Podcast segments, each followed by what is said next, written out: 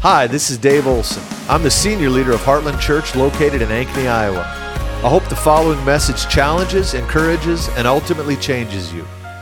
Thanks for joining us. Isn't God good? What He's doing in Panama, what He's doing around the globe, what He's doing in America is amazing. And um, feel like I wrote this message three times in the last week, to be honest with you. Um, but I'm going to share something. But before I do, I want you all to lift your hands because it's not about me today. It's, this is about Jesus. Lord, I just pray, God, as you come into this room, as you're already here, you're positioned throughout this building. Jesus, have your way. Jesus, have your way. From the beginning of this message to the end of this service, God, this is all about you, and it's only about you. And God, I pray that our heart should be about the audience of one, not the audience of who sings next to us. So, Lord, I pray, Lord, that you just increase the faith in this room in Jesus' name. Amen. I'm going to tell you guys something. I feel renewed, energized. Um, I called Pastor last week and I said, I feel like I need to go to Asbury. And Pastor's never going to say no. Um, the only thing he said no to was him joining me because I decided on a Friday night I needed to be to Asbury. And I'm telling you, bought a plane ticket. Should have been one way because I should still be there, but I have a job, so I uh, enjoy the job I have. Um, but as I got there, God poured out. And I might be shaking up here because I just want you guys all experience the presence of God like I did. Because it's not subject to Wilmore, Kentucky. It's because the Holy Spirit and Jesus flowed in and flowed out, and there was a covering, a hedge of protection. And I'm gonna tell you, I'm gonna tell you some stories about my experience. As I got on the campus, I went with a couple guys. As I got on campus, I just felt the peace. And I wish I could describe in words, but it's like this peace. I just wanted to bow. I almost didn't even get to the property because I just was like, God, you are here. And I'm begging God just to do something. And as God, as I got Walker and I and uh, I walked closer and closer as I stepped on the campus, God said, It's time. It's time. What you're seeing here is a combination of prayers that you prayed. I was a youth pastor before I was a kids pastor, and I love being a kids pastor. Don't get me wrong, I love it. But the Gen Z generation has my heart. They have my heart. 12 years I poured into them. 12 years I seen God do crazy and awesome things. But here's what God showed me. This move of God is not meant to stay at Asbury. It's not meant to stay at Baylor. It's not meant to stay at Texas A&M. I just found out Friday night there's high schools in Tennessee that are having prayer meetings. I honestly just found out there's an elementary school who's being changed in Tennessee because the God is pouring out. When kids and youth get a hold of what God has, it's going to shake a nation. It's not just going to shake a nation, it's going to shake a globe. It's going to go all around the world because Jesus cannot be stopped. The Word of God cannot be stopped. Jesus is on the throne, and that's who I worship. I'm sorry, I'm getting a little excited here. Woo. Because God is the Almighty. And I'm telling you, what I experienced wasn't this crazy hype, wasn't this rah rah it was a sweet presence of God's hand just being over the covering of the school. I've been describing it to my wife for about a week, and I'm still unpacking a lot of things God showed me. But I felt like it was a dome a dome of heaven was just over that campus. And there was this peace. And as I stepped in this dome, all I wanted to do was just cry. I wanted to get on my knees and say, God, I repent of everything I've done wrong, everything, God, that doesn't glorify you, to rip it out of me because I want everything to be of glorification to you as King of Kings and Lord of Lords. That day I went, it was President's Day. There were over 15,000 people on campus. And let me tell you this that weekend, they had 30,000 people on Sunday afternoon. And I'm going to tell you, I have a lot of thoughts about this, but I, I don't think the school tried to shut down services. I think the town The enemy's things that we're trying to say, you can't do this, this is too big. The infrastructure of this town was 5,000 people. So when I drove in, the roads were blocked. They have one major road in and one major road out, and it was blocked. But I went with somebody who had a connection. We went through a little neighborhood. We got in the back way. We parked. And I would say, God, you go before. You ain't stopping. I met people there from Israel. I met people there from Africa. I met people there who were just hungry. China, Chile, all these places, God was bringing people. I even heard of a story where somebody sold their car in Chile because they wanted to come and see the move of God. And it's time that we quit looking at a move of God as something that we should be spectators in. We need to be participants. We got to quit saying, I want to see a move of God. We got to start living like God's moving. We got to start quitting and quit li- living like God is not going to show up if you don't spend time with Him. You pray, you intercede. So, I did not get into Hughes Auditorium that day because the lines were a mile and a half long. I got there about three and a half early, three and a half hours earlier before service, and the lines were still a mile and a half long.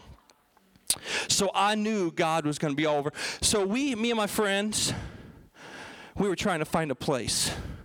And as we got in, we got into the gym. It was a new building they had just opened up for an overflow. It was the sixth room, sixth area on campus that's turned into an overflow. Did you hear me? Six. And they have three chapels, and they were overflowed. And they had used the student auditorium, and we were in the gym. 2,300 people were in this gym with me. And I'm going to tell you something. I don't know what Hughes Auditorium felt like that day, but I'll tell you what, what I felt. I felt the anointing of heaven. I felt drops of heaven. Everybody in that, everybody in the gym, everybody across the campus were on their knees, and we were interceding for what God had. I'm going to tell you, we have great music here. It wasn't about the worship team. Trust me, there were a lot of mistakes. It wasn't about any any hype. It wasn't about any perfection. It was all about King Jesus. And I'm going to tell you, that King Jesus is all we should be worried about. I love these lights, I love the stage, but it's all about Jesus. And that should be our focus. So when God spoke to me, this is what He said. I'm sitting there in my seat and I'm crying. My legs are shaking. I was probably looking like this. I was like, oh. And um, I was shaking so much, and God said, You are the deposit to bring back to this house and release it. And so the best way I know how to release it is to tell you how God started it. And here's how God started it February 8th, a Wednesday afternoon, they were having a chapel. And a young girl, after chapel was over, was sitting there, and 19 other people were glued to their seats. And this young girl stood up and she said, I've got to admit something to you. And as she continues to talk, she said, I went to High Bridge, Kentucky. Now, that's what the name sounds like High Bridge, okay? She went to a high bridge, and that weekend before, she stepped over the balcony of this bridge. She calls her mom and says, I can't do this anymore. I'm ready to end my life. She's a sophomore in the middle. She's a sophomore at a Christian college, and she can't take the pressure. And so her mama says, Hey, if you're going to jump, let me be there to watch it. Now, don't ask me how that, you know, I'm taking this for word for word as it is. The mom got there, the mom talked the daughter down. So at this chapel this Wednesday, she's sharing her testimony, what God said and what God did, saved her life. And she said, I need to repent. I'm in the midst of all these awesome believers in Christ but I'm not where I need to be. And she repented of her sin of suicide, of trying to kill herself. And I heard in that moment, God just came down. It's as simple as confessing the things in your life that are not glory to God, that are self centered, that are things that will keep you down until you say, Jesus, you are my all in all, until you c- confess with your mouth the sin that you're walking through, the pain, the hurt that you're going through. God can't God can't not break in. He can break in, but he wants to see a surrender. He wants to see a surrender of you so he can be availed in you. You know, something else that just really sparked my heart in this was thanks steve banderman for using my word simplicity i have life group with them and he's like i'm going to steal that that's great i have been saying all week to people who've asked me it's been it's a sweet fragrance of simplicity is what i felt when i stepped onto that campus. It was no hype. The hype of jesus is all we needed. I mean, to be honest, I, I wish I could put you through, put some glasses on, let you see what I saw. Kids worshiping in the quad, different people leading worship, gathered around, people just in a circle, pockets, because that's what God is. God is releasing His love on this generation. And I'm telling you, church, if you don't get behind this generation, then we're not going to see a move of God. Because I've been praying for 12 years that God would move, and God told me years ago the next wave and the next move of God is going to come through the youth, is going to come through the young people. And I'm seeing that. Like I said, I'm seeing that Baylor, Texas A&M, Asbury, Christian schools all around the nation. It's a hungry heart. I'm going to share one last story and I'm going to get into the word. His, there was this little girl and this mom in front of me. And um, they asked all the kids under 25 to stand up. And they said, anybody around them, just pray for them. So I laid my hands on this little girl. Her name was Maya. And I laid her hands and I just started to pray over her. And the mom is weeping as I asked her the kid's name. And the mom is just weeping and crying. Got done praying. She sat down. The mom turned around and goes, We're Catholic. We just needed God. We just need Jesus. So let me tell you, this move of God is crossing denominations, generations, because when God moves, people want to go. This move of God is not for the it's not just for the ecclesia. I heard, I heard a pastor say Friday night, I was listening to an online stream, and I'm going to steal it from him because I think it's so good. Revival is for the church, the awakening is for the streets. And I'm telling you, we have a chance to steward a move of God in this place. Because the ecclesia, which means the church, we need to take to the streets. We need to take to the neighborhoods. We need to take into the communities. We need to take it to the nations. Because while there was a fresh outpouring happening in Asbury, what he's doing there, he can do here. And I stake my claim what God's doing, what God did there, what God's doing there, he can do here. So I'm telling you, God is on the move. I want to encourage you. Speaking of God on the move, we're going to talk about Moses today. If you have your Bibles, you can turn to Exodus chapter 3. We're going to be jumping around in Exodus all around. So I'm going to read you out of Exodus chapter 3, verse 10. Here we go. You guys ready? So now, Go, I am sending you to Pharaoh to bring my people, the Israelites, out of Egypt. But Moses said to God, Who am I that I should not go to Pharaoh and bring the Israelites out of Egypt? And then and God said, I'll be with you, and this will be the sign to you that it is who I have sent you. When you have brought the people out of Egypt, you will worship God on this mountain. In verse 13, Moses said to God, Suppose I go to the Israelites and say to them, The God of your fathers be sent, to, sent me to you, and they ask me, What is your name? Then what should I tell them? And in verse 14, it says, I am who I am the name above all names. I am who I am. You want to know something? Moses had this awesome burning bush experience just a few verses before. But what we see in verse 11 is he was discounting the call on his life. He was like, Who am I to go? In a few, and later on, I'll share. But who am I to go? Because you know, Moses, he killed an Egyptian. He was a murderer. He was an outcast. His calling on his life was not dictated by the circumstance. Because when God changes you, he sets you free. And when you're free indeed, you better go out and run out your calling. God didn't allow Moses to be disqualified from his past. Because let me tell you something, he will qualify you. I've learned a lot of the great preachers, they might, there are great preachers who don't preach on a pulpit. They're qualified, but God didn't qualify them. I'm telling you, when He qualifies you, He'll send you and He'll use you. God can do great things. God made this announcement to the Israelites. As He reached the heavens, God told Moses, I'm sending you to Pharaoh. Because I'm telling you, Moses had to be scared. Pharaoh was somebody he knew well, he knew wouldn't budge. But God was using Moses for his redemptive strength and his redemptive plan.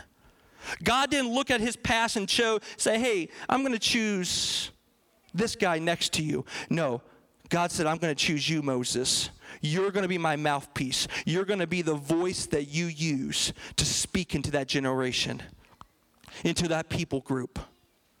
See, Moses responded so weirdly to me that he said, Who am I that I should go to Pharaoh and bring the Israelites out of Egypt? Why? I've been pondering this all week. Moses, this man of God who had mountaintop experiences, was questioning God. God, why? Why me? Uh, I can't do uh, uh, God. And later on in Exodus 4, we're going to talk about, uh, he says, I have a speech impairment. I'm inadequate. I can't do uh, uh, He's like, I, I, I, don't speak well. I don't have this train of thought. Moses was discounting his call on his life. And I'm going to tell you, you can be a willing participant in God's plan or not. He's still going to use you. I am seriously the most my my wife would call me the most craziest weird person she ever knows because I am a Jesus junkie and I'm a sports junkie, okay? So those two things when they collide, they're crazy. Um, I have a three month old. I should have been in bed. It was like midnight. I couldn't sleep. And I was like, I'm going to turn on this documentary. And so I started watching this documentary of a baseball players, uh, catcher and a pitcher who just broke a record of 325 starts in their career, which is like 18 years to break. Um, and as they were talking about this documentary, here's what stood out to me. It wasn't that it was my favorite catcher and my favorite pitcher of all time. It wasn't that it was about sports. It's what one of his teammates said about the pitcher in this documentary. It was a 45 minute documentary, and I'm telling you, out of the 45 minutes, there was at least six minutes talking about Jesus. And I said, God, what are you doing? And this is what this teammate said. 14 years ago, this teammate was struggling, and the pitcher came up and just said, Hey, God's got you. You're okay. You know, your plans are not your plans, they're God's plans. And as he was talking to his teammate, his teammate was like, I don't know who Jesus is. In a hotel room on a, on a road trip, on, they were going to play baseball the next day, the pitcher said, Do you want to receive Christ? Had this Bible, handed him this Bible. They received Christ, and today, because of that, this guy, this teammate, 14 years ago, still has the Bible. He is saved, his family saved, his relatives are saved. Because when this pitcher knew his calling, he was a great pitcher and still pitching. He's a great pitcher, but he knew his calling wasn't about throwing balls and strikes. It was talking about Jesus. So ever, don't ever discount your calling because you think that your calling has to look a certain way. Use the platform, use the things God's given you to share who Jesus is in you. Because the Jesus in you is greater than the world around you. God doesn't define you by your past. I'm going to share some stories. I'm not really a great storyteller like Pastor Dave is, but I'm going to share some stories. I heard this. I heard this from another pastor. I'm telling you, I feel like I'm stealing everybody's material, but when it's this good, it's good. Um, and I'm going to tell you this story happened 60 years ago of a pastor. He's 80. He's 83 years old now, and he. This is what I love about how God moves. So those, this is not, might seem like a shameless plug, but it's really not. Ultimate Journey is a powerful tool And this story, if they had ultimate journey and it had Christ's life, her life, this lady's life in this story might look different. So I encourage you, if you've got something going on and you just need to be around people and you just need to get at the point of the things that the enemy's telling you things and you need God to just point it. Christ's life is gonna, we're gonna get healing and for set free. Um, so uh, this might sound very um, whew, spicy. Um, I'm just saying. But so the pastor starts sharing about how your past is seductive. And what sparked my attention was the word seductive, and how the past is always going to seduce you and always pull you back in if you don't get set free of it. And uh, so he was talking about he had this lady in his church, like I said, six years ago. So no Christ life, no way to set free. Um, I don't. You welcome to do what the measure in this story, but mm, yeah, okay, don't. So, long story short, he he told her after after months and months this lady came in and was like i'm hurt i'm pained spreading all her offenses all her grief because her husband left her because she focused only on the new child.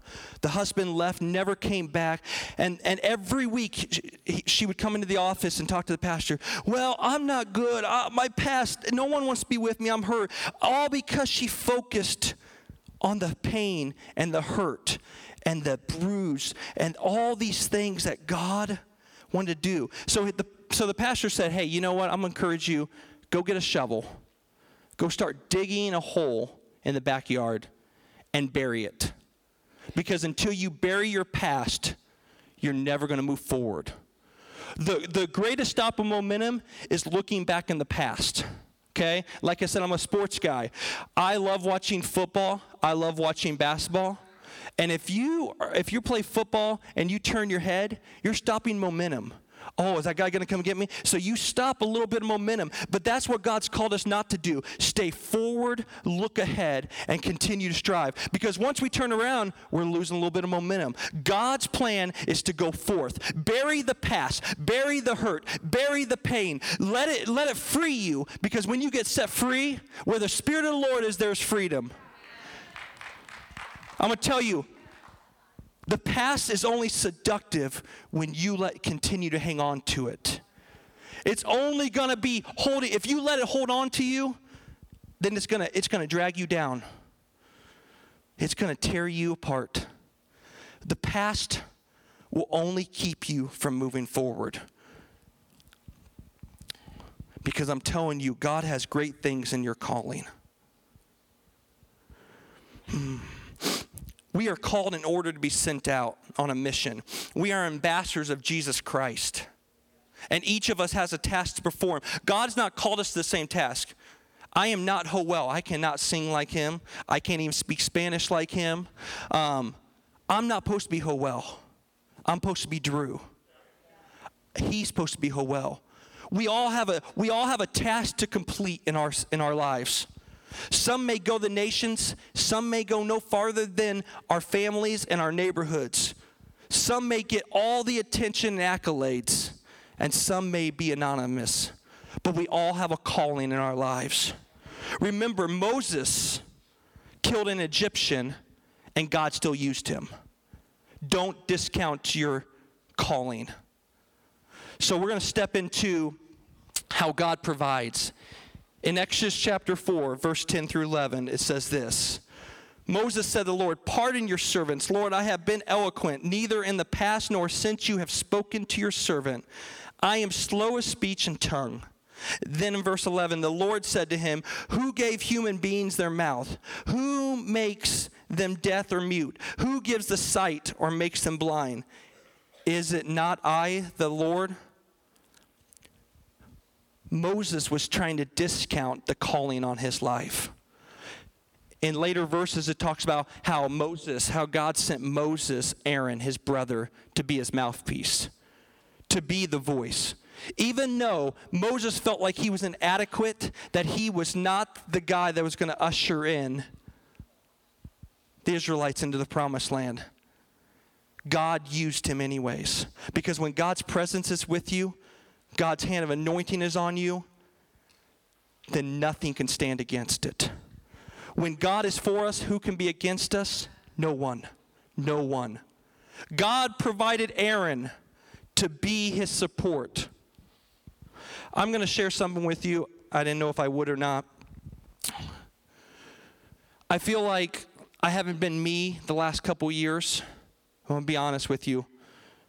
And I share this because God is good.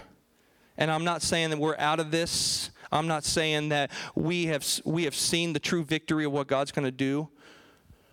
But God provides. I stood on this very stage a little bit over four years ago, and I said, I do to my lovely wife who's upstairs in Kingdom Kids.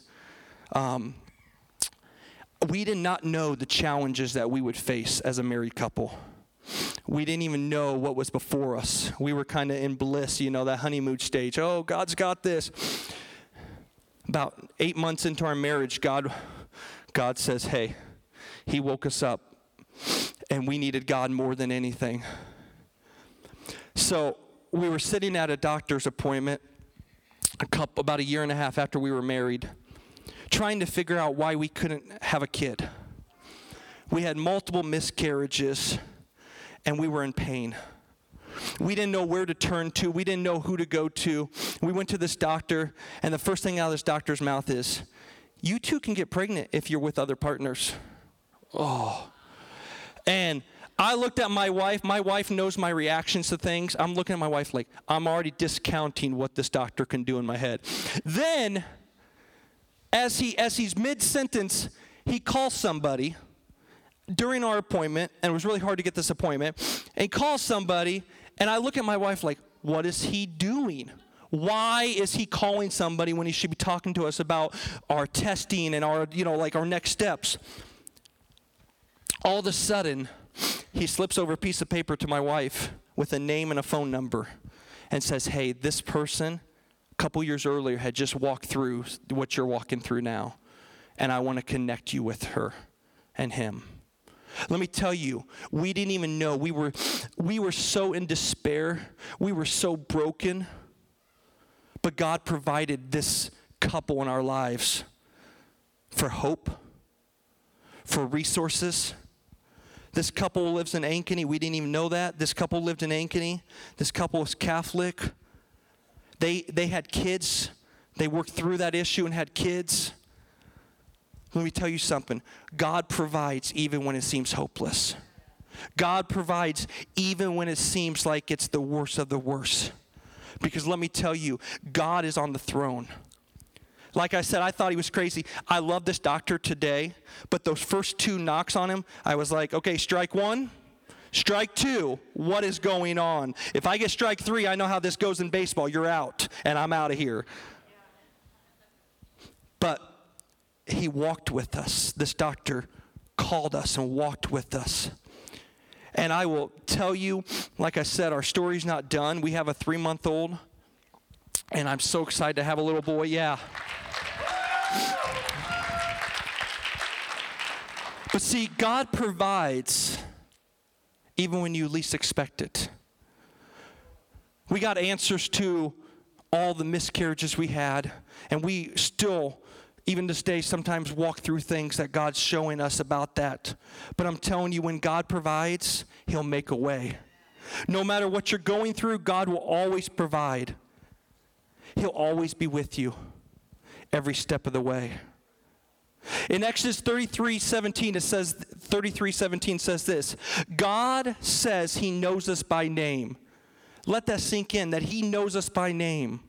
Moses knew, God knew Moses by name. Yes, God knows how many hairs on our head, but he knows you by name. And here's the, here's the point I'm going to make really quick because I feel like all week I prepared people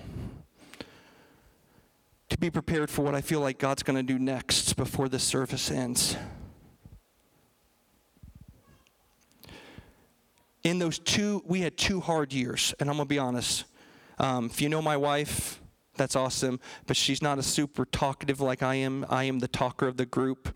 Um, she tells me to be quiet, so she's not here in the front row looking at me. So I will talk.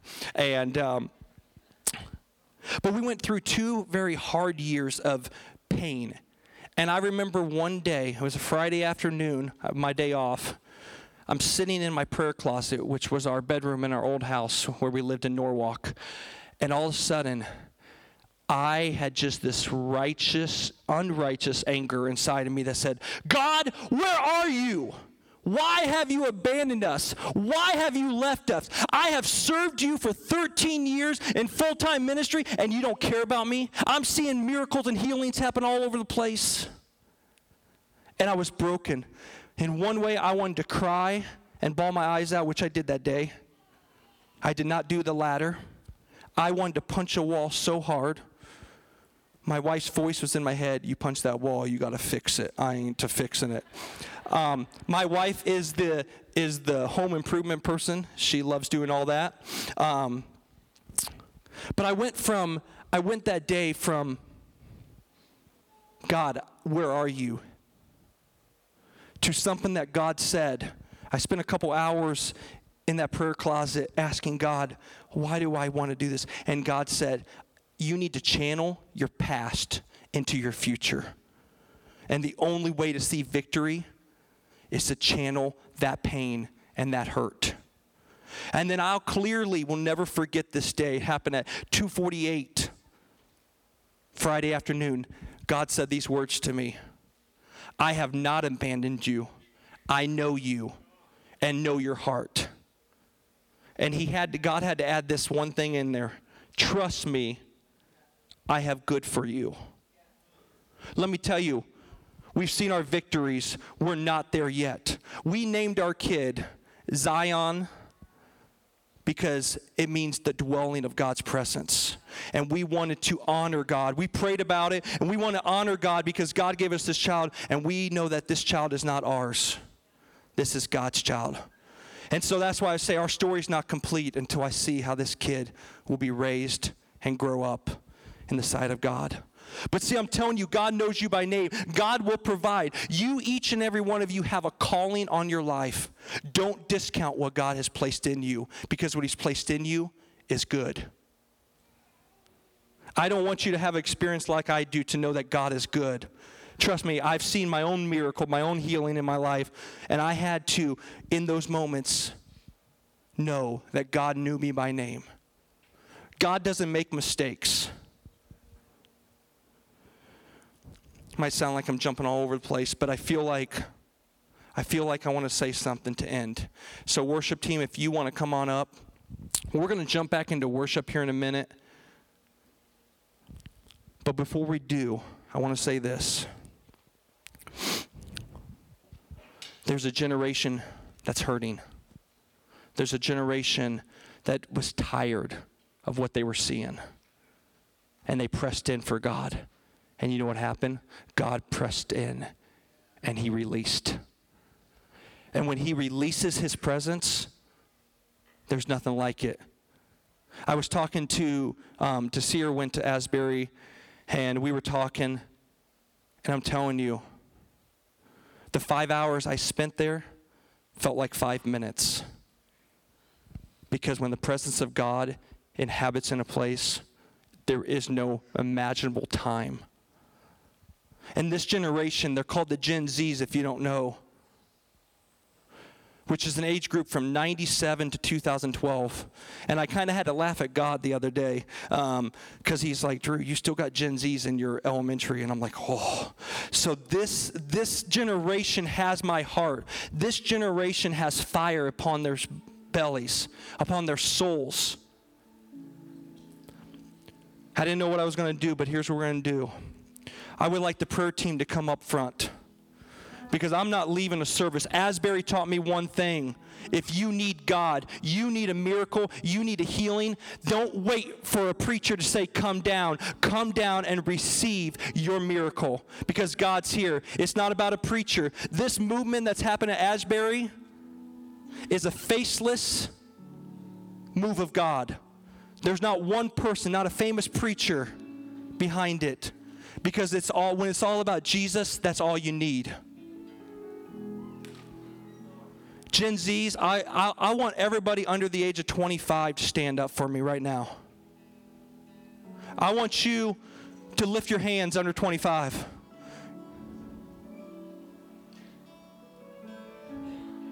Fire. Fire consume them right now, Father God. Oh, Jesus, release your spirit in this room right now. But Lord, I pray for the Gen Zs, God, Lord, that you would melt their hearts, God, that you would set them free of depression, you would set them, set them free of self worth, that you would set them free of the self esteem. Lord, I pray against any lie of the enemy. It has no authority in this house. It has no authority in their hearts. Lord, I pray that their minds and their heads will be released of heaven right now. Everybody else in this room, I want you to raise your hands. I'm feeling like I don't care how old you are. It starts with the youth, but it don't matter. God is not a respecter of age.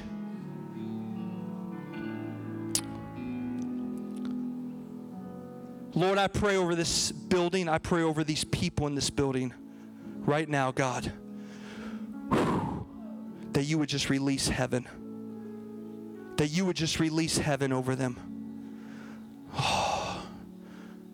Lord, I just pray right now, God, that heaven would just be released.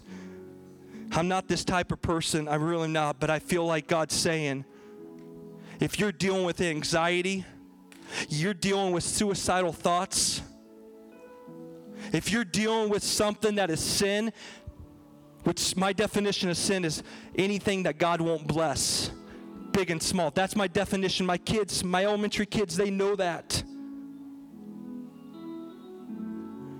This is the place. This altar right here is the place to lay down what the enemy has told about you. This is the place that says, I am not going to live this way anymore. If you want a renewal of your mind, you want to set free of those things, I want you to come up right now anything from pain to healing, physical. You don't have to wait. As I'm talking, come up because God wants to set you free. Today, I'm not leaving this service until God has His way, until God moves. Because all week God's been saying, You open these altars for me to move, and I'll move. Come and receive. Come and receive.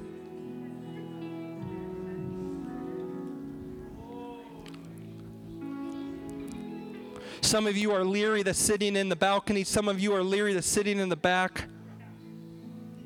Some of you are just thinking through your own head. Don't think. Do not think. Just allow God to use you. If you feel tugging in your heart, come.